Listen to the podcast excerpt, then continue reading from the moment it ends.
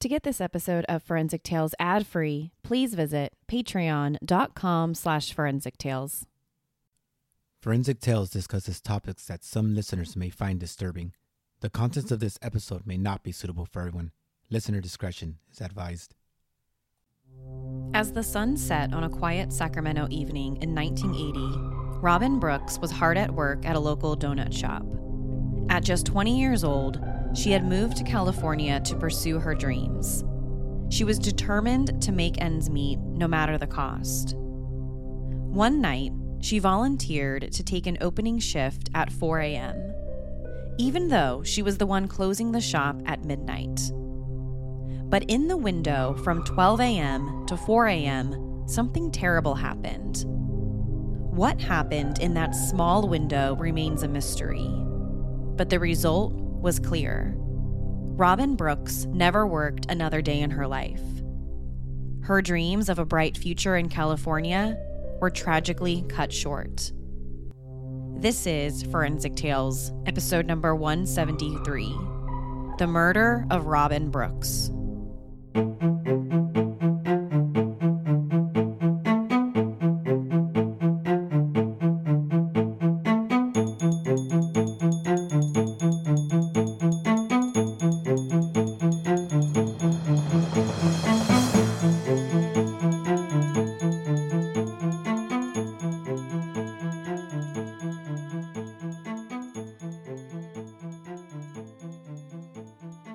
Welcome to Forensic Tales. I'm your host, Courtney Fretwell Areola.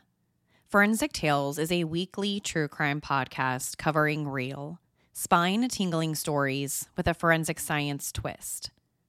Some cases have been solved with forensic science, while others have turned cold.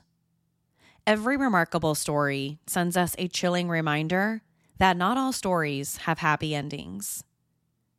As a one woman show, your support helps me find new compelling cases, conduct in depth fact based research, and produce and edit this weekly show. As a thank you for supporting the show, you'll get early ad free access to weekly episodes, shout outs and episodes, priority on case suggestions, and access to weekly bonus episodes. To support Forensic Tales, please visit patreon.com slash forensic tales or simply click the link in the show notes. You can also support the show by leaving a positive rating with a review. Now, let's get to this week's episode. On the night of April 23, 1980, 20 year old Robin Brooks started her shift at a local donut shop on the corner of Kiefer Boulevard and Tallahassee Drive in the unincorporated Sacramento, California community of Rosemont. This part of Sacramento was generally considered a safe place to live. In fact, in the 1980s, Rosemont, California was considered in the top half of the safest places to live in the U.S., and most of the crime there was property crime. 20 year old Robin arrived at the donut shop to start her shift. Although the shifts were long and could be super late at night or extremely early in the morning, she loved working there.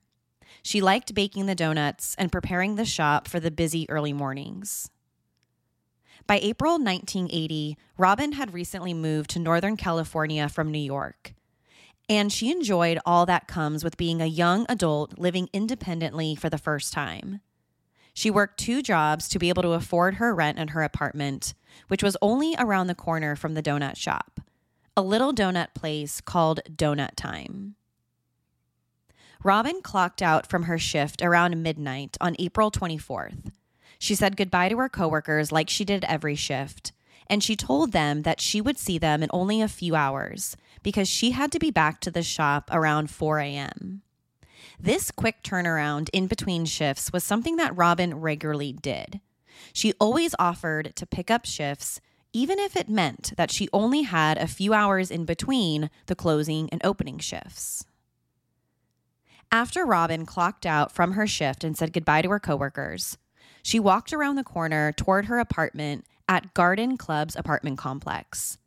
It was only a few minute walk from the front door of her apartment to the donut shop. A few hours later, around 4 o'clock a.m., Robin's coworkers arrived at the donut shop for the opening shift. They were all expecting a very busy morning as people headed to the shop for breakfast before work. But when the workers unlocked the donut shop door and clocked in, they were surprised that Robin wasn't there yet. She was usually one of the first to clock in, so it was strange for her to be late that day. But some of them thought maybe she missed her alarm that morning. They knew that she had worked late the night before and only got a few hours of sleep. So maybe she was fast asleep and just didn't hear her alarm that morning. But some of Robin's other coworkers didn't really think so. She never slept past her alarm in all the time that they had worked with her. She was always at work and she always showed up on time. It didn't matter if she worked late the night before. The Robin Brooks they knew always arrived on time, ready to go. A little later in the morning, one of Robin's coworkers and personal friends decided to go to Robin's apartment to check on her. She just wanted some reassurance that nothing was wrong with her friend and maybe she just simply slept in. Robin's apartment was around the corner from the donut shop, so it, she'd be only gone for a couple minutes. But when the coworker arrived, she had a terrible feeling that something was wrong. She tried knocking on the front door several times, but Robin never answered. After waiting outside of Robin's apartment for several minutes, the coworker decided to walk back to the donut shop. She told the rest of the coworkers that Robin wasn't answering the door and she thought that something might be really wrong. So another coworker went with her back to the apartment to see if they could get inside. Two of Robin's coworkers were able to find a way inside the apartment, but they were not prepared for what they saw next. Robin Brooks didn't sleep through her alarm. She couldn't because Robin was murdered. When they got inside Robin's bedroom at the back of the apartment, they saw their friend and coworker lying in bed, motionless and covered from head to toe in blood. The scene was even more gruesome because Robin's waterbed broke and the water was mixed with her blood. When Rosemont police officers got to the unit, Robin was exactly how her coworkers and friends described her. She was lying in bed with her body covered in stab wounds. Her killer had attacked her with a knife so violently that he pierced through her waterbed. And when Robin's body was examined, they discovered that she also had been sexually assaulted.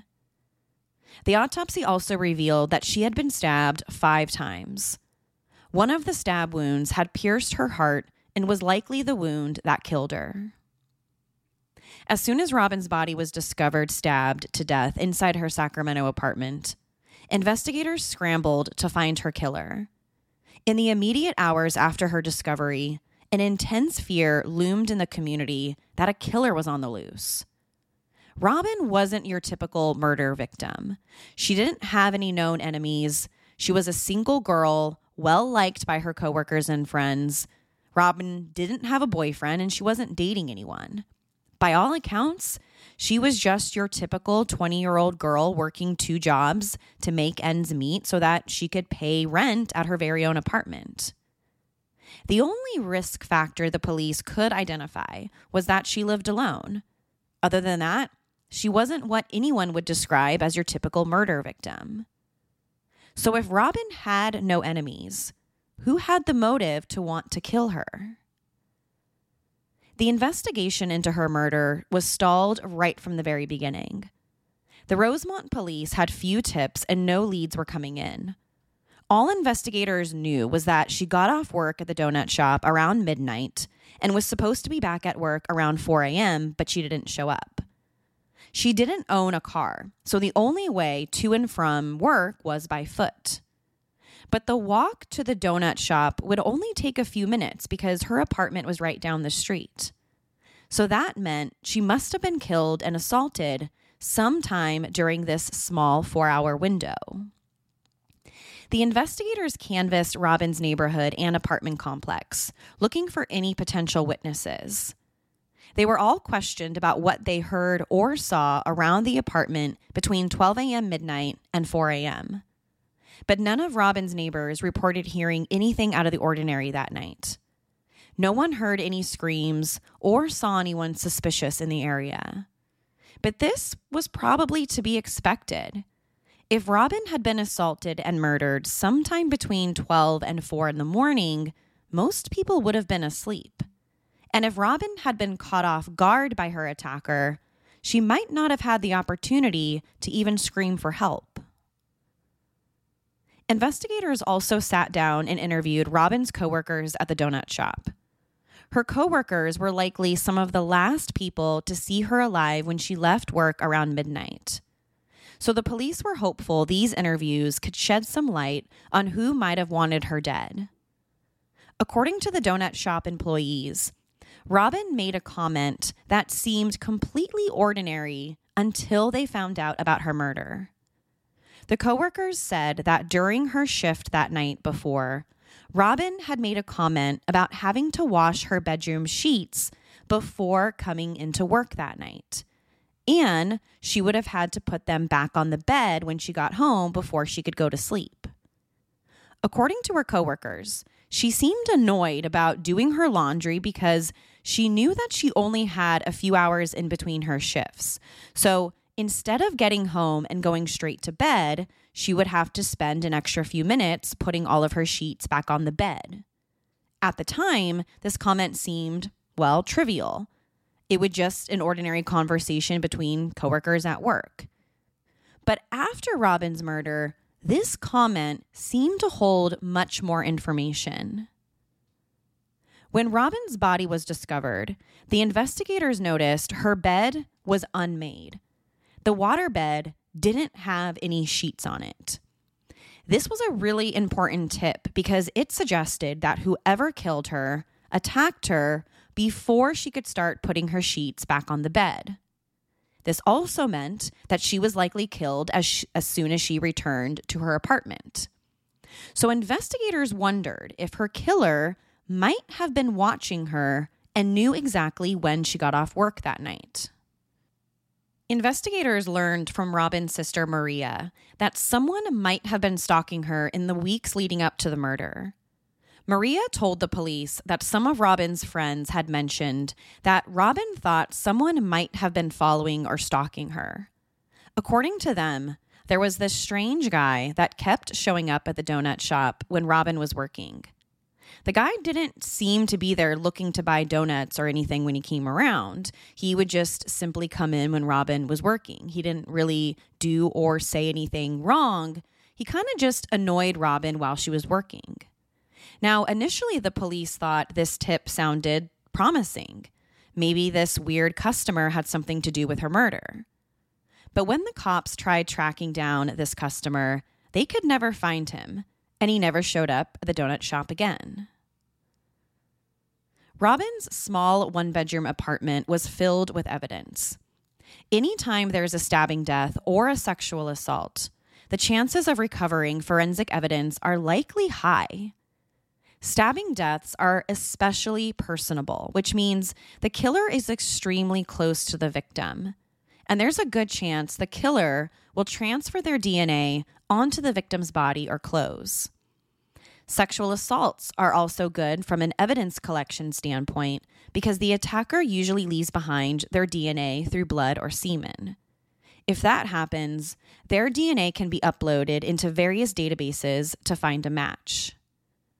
When it came to Robin's apartment, the police recovered both blood and DNA evidence from several key spots throughout the place. First, they found blood smears across the wall near Robin's body, and when the blood was tested, it didn't belong to Robin. So the police wondered if the unknown blood could have come from her killer. Maybe he cut himself while attacking or assaulting her. The police also found several fingerprints on one of the windows inside the apartment, which, when it was tested, also didn't match Robin. Investigators suspected the window was how the killer either got inside or fled the apartment that night. Maybe he was at the complex when Robin got home from the donut shop and was able to get inside the apartment through the open window. Or perhaps he confronted her at the front door once she got home, but then fled the apartment through, again, the open window. Either way, the investigators were confident the killer had touched the windowsill that night and as a result left behind his fingerprints. So now they had both a sample of his blood as well as a fingerprint. All they need now is to know who the perpetrator is. Despite the promising evidence in the case, the blood and the fingerprints, the case quickly turned cold. Within just a few weeks, the Rosemont police had zero investigative leads and no suspects. The DNA was submitted to all available databases for comparison, but nothing turned up. It didn't match anyone in the system. The same with the fingerprints. All the prints recovered from the windowsill were tested and compared, but none matched any known offender. Whoever killed Robin Brooks never had any known contact with law enforcement, and his DNA wasn't submitted to CODIS, our national DNA database. Robin's murder devastated her family and friends. She had only been living in her apartment at Garden Club apartment complex for a few weeks, and she had only been in California for about six months. She came to Sacramento to find herself and reinvent herself as an adult. She worked so hard to be able to afford her own one bedroom apartment that she had to work two jobs just to do that. But she was determined to live on her own. She was willing to do whatever it took, including closing and opening shifts at the Donut Time shop across the street from her apartment.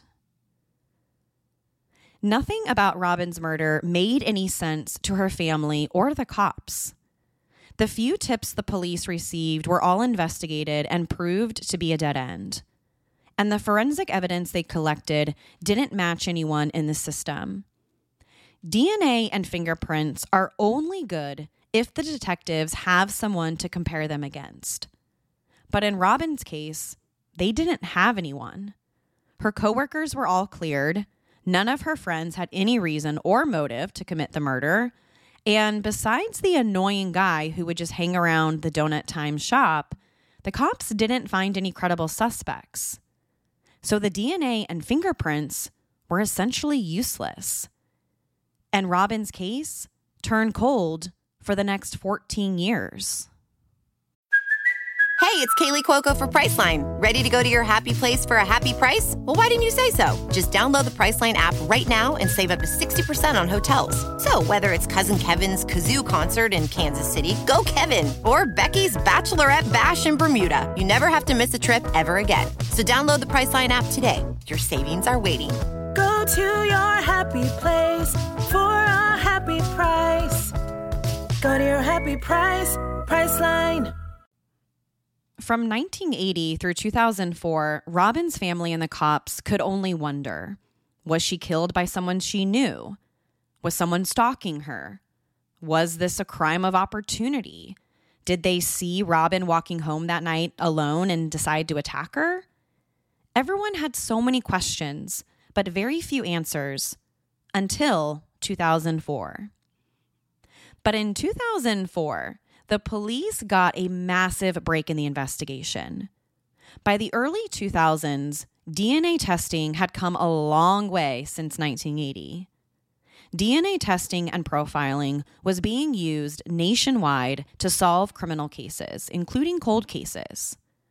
So investigators returned to the DNA evidence collected inside Robin's apartment and wondered if the DNA could be retested using new technology. When the DNA was retested in 2004, the crime lab was able to generate a full DNA profile of Robin's killer. This was huge because it meant they had a full and complete DNA profile of the person they were searching for. But the hope quickly vanished as they ran it into the same problem they did back in 1980. When the DNA profile was submitted to CODIS again in 2004, they still didn't get a hit. Even with a full and complete DNA profile, they had no matches. 2004 was another enormous letdown for Robin's family and investigators. They finally felt like they had something after the lab was able to generate a full profile of the killer. But the profile really didn't mean anything or mean anything to the investigation because unfortunately, it didn't belong to anyone, at least not anyone that they knew of. And ultimately, for the detectives and the families, it was pretty much useless, and the case went cold for a second time. After the major disappointment in 2004, Robin's sister Maria and the rest of her family wondered if they would ever see justice. They wondered if they would ever really know what happened to her and who was responsible for her murder, or if someone had gotten away with the perfect murder. 37 years passed with very little progress in the investigation, and by that point, the case seemed destined to remain cold. That is, until the Sacramento County Sheriff's Office decided to do what many police departments nationwide were doing to solve old cold cases genetic genealogy. By 2017, the Sacramento County Sheriff's Department reached out to Parabon Nanolabs, a Virginia based private lab specializing in genetic genealogy, to see if maybe they could help. Not only is Parabon Nanolabs famous for specializing in genetic genealogy, or the process of using unknown DNA to create family profiles, but they've also created a product called Snapshot. Using DNA from a crime scene, Parabon Nanolabs can predict the unknown person's ancestry and pigmentation. Then they can take the DNA profile and perform genetic genealogy screening to see if they can identify the unknown person. This lab is crucial for law enforcement agencies because with this information, they can create composite sketches based on an unknown individual's DNA. So, for instance, if a police department has unknown DNA collected from a crime scene, they can submit the DNA to Parabon Nanolabs to have them create a composite sketch of how someone might look like based on their genetic markers. They can determine things like gender, eye color, skin color, and even hair color based on the genetic information contained in the DNA. So, although the police and Parabon Nanolab might not know who the individual is, they can still create a sketch of how the person might look like. This could be really helpful in a case like Robin Brooks. The police had the suspect's DNA, but no one to compare it to. So, not only can Parabon nanolabs conduct genetic genealogy on the DNA, but they can also create a composite sketch of the killer. At the same time, the Sacramento County Sheriff's Department was working with Parabon Nanolabs to create the sketch of Robin's killer there was a massive breakthrough in the use of genetic genealogy. In 2018, while investigators were working on Robin's case, genetic genealogy burst onto the scene as California authorities used this technique to identify Joseph James DeAngelo, also known as the Golden State Killer, a man responsible for a string of rapes and murders throughout California that started in the 1970s. As soon as authorities identified GSK using genetic genealogy, police departments across the country started realizing how powerful this tool could be, especially for cold cases. So, as soon as the investigators working on Robin's case heard about the Golden State Killer, they were determined as ever to use the same technology to identify her killer.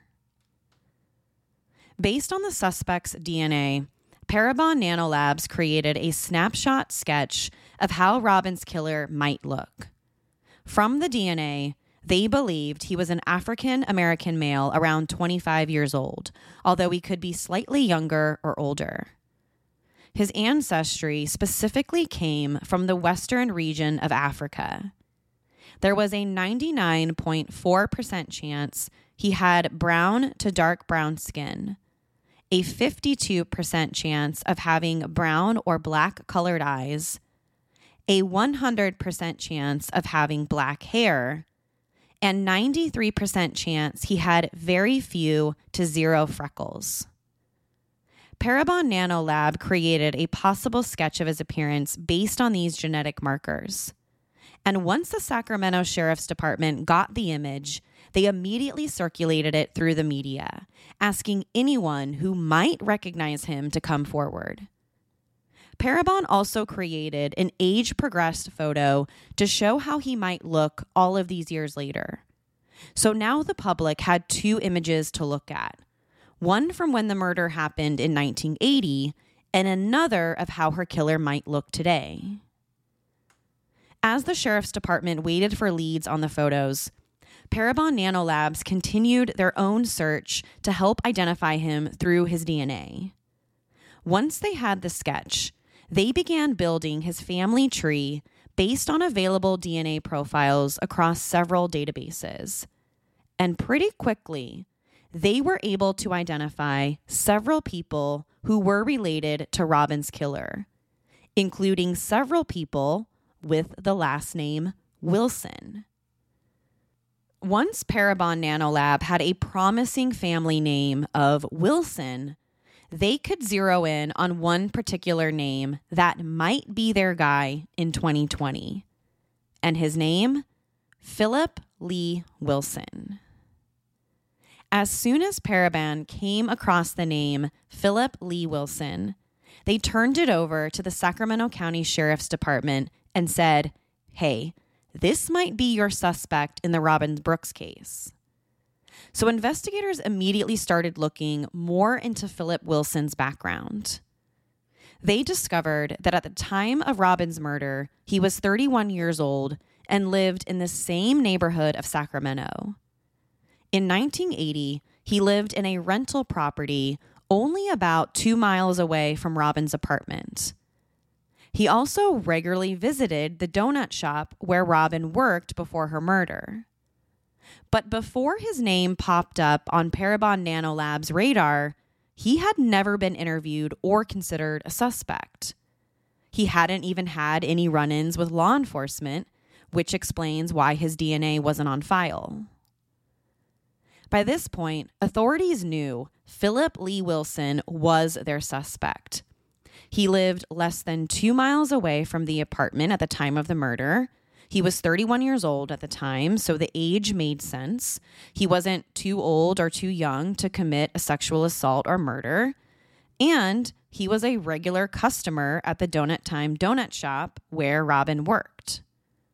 So now all investigators needed to do was compare the DNA collected from the crime scene to Philip Lee Wilson. And when the results came back, they matched. It was Philip Wilson's DNA and fingerprints recovered from inside the apartment. On the 40th anniversary of Robin's murder, Philip Wilson was arrested in April 2020 on charges of murder and sexual assault. But the now 73 year old man wasn't going down without a fight. From the moment of his arrest, he denied having any involvement in the murder or sexual assault. According to Wilson, he was innocent despite what the forensic evidence suggested. And through his defense attorney, he said he looked forward to his day in court where he could prove his innocence. Less than two years after genetic genealogy led authorities to Philip Wilson, his trial began in early 2022. Even after almost two years, he maintained his innocence and said that he had nothing to do with the murder. And according to Wilson and his public defender, they could prove it. At trial, Deputy District Attorney Timothy Carr knew Philip Wilson and his attorney would argue he had never had any previous run ins with law enforcement.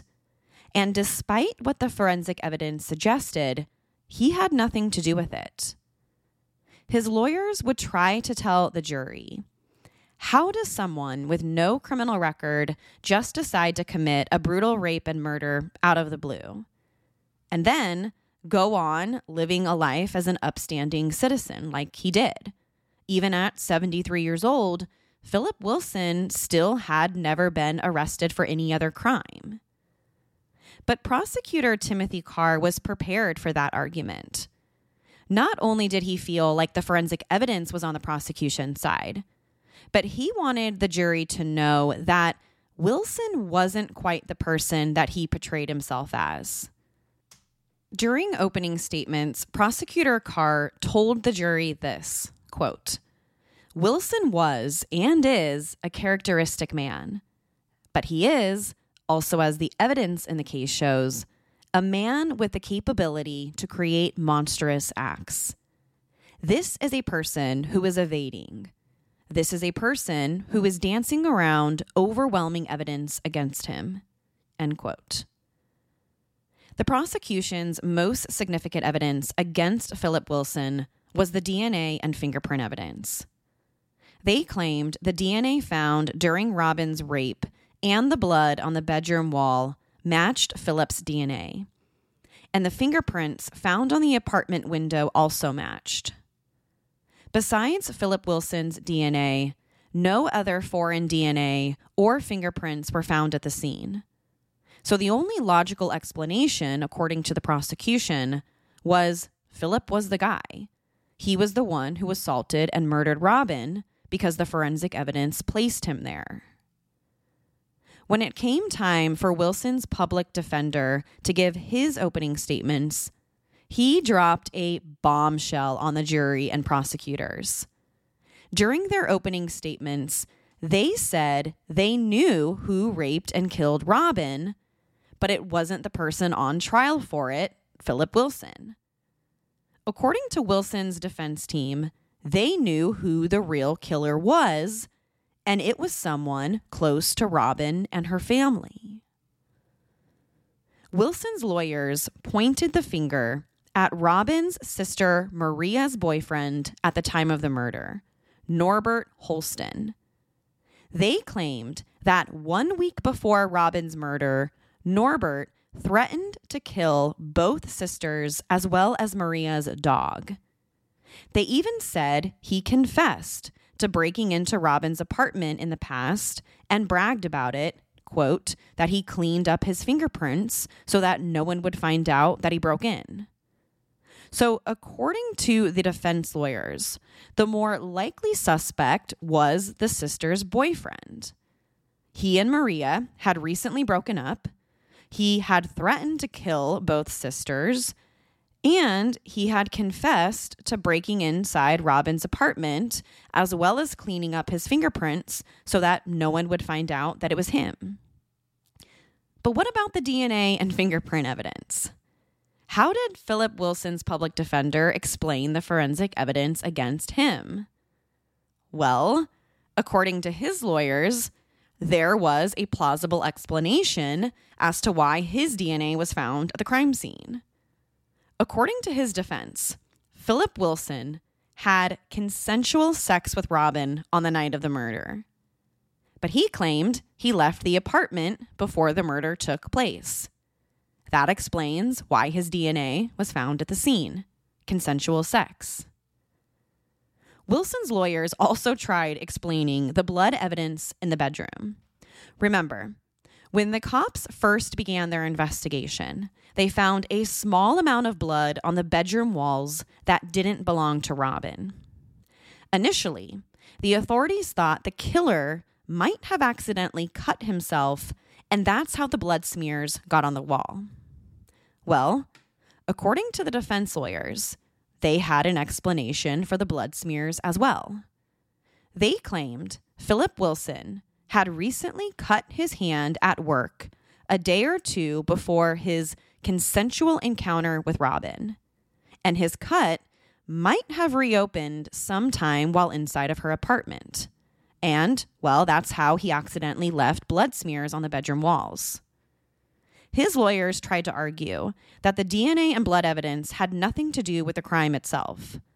According to the defense, his interaction with Robin that night was mutual, and that the murder must have happened sometime after he left the apartment. They also argued that the blood smears on the walls weren't consistent with someone cutting themselves, as the prosecution claimed. Instead, they argued the marks looked like they were left by someone who simply brushed against the wall with an old injury. When it came time for the prosecution to address these claims made by the defense, they started with Robin's sister Maria. When Maria took the stand, she testified that her ex boyfriend, the man that Philip's lawyers said committed the murder, was at her apartment that night. She said she was ex- uh, was an extremely light sleeper and she would have known if he ever left the apartment to go out and commit a murder and rape. And according to her, he never left her apartment that night. And if he did, she would have heard him. The defense's claim was virtually impossible, according to her. Unfortunately for both the prosecution as well as Philip Wilson's defense, Norbert Holston had already passed away before the start of the trial. So he was unable to take the stand and testify for himself. But no forensic evidence found at Robin's apartment belonged to him. The only evidence collected at the scene all belonged to Philip Wilson. During closing arguments, prosecutor Timothy Carr had one last powerful discovery to tell the jury, pointing toward Philip Wilson's guilt. Following his 2020 arrest, they matched his DNA to another unsolved rape case. According to investigators, just three weeks before Robin's murder, another woman in Sacramento was sexually assaulted. Fortunately, she wasn't killed. But the cops couldn't track down her attacker because his DNA wasn't in the database. Well, after the police identified him in the Robin Brooks case, they were able to link Philip Wilson's DNA to the unsolved rape case just three weeks before. So not only was Philip's DNA connected to the rape and murder of Robin Brooks, but it was also connected to another unsolved sexual assault. But Sacramento prosecutors weren't allowed to bring any criminal charges against him in that case because the statute of limitations had already passed. Under California law, Philip couldn't be tried for that assault. After both sides presented their evidence and closing arguments, the case was turned over to the jury. They needed to come to an agreement about what story they believed.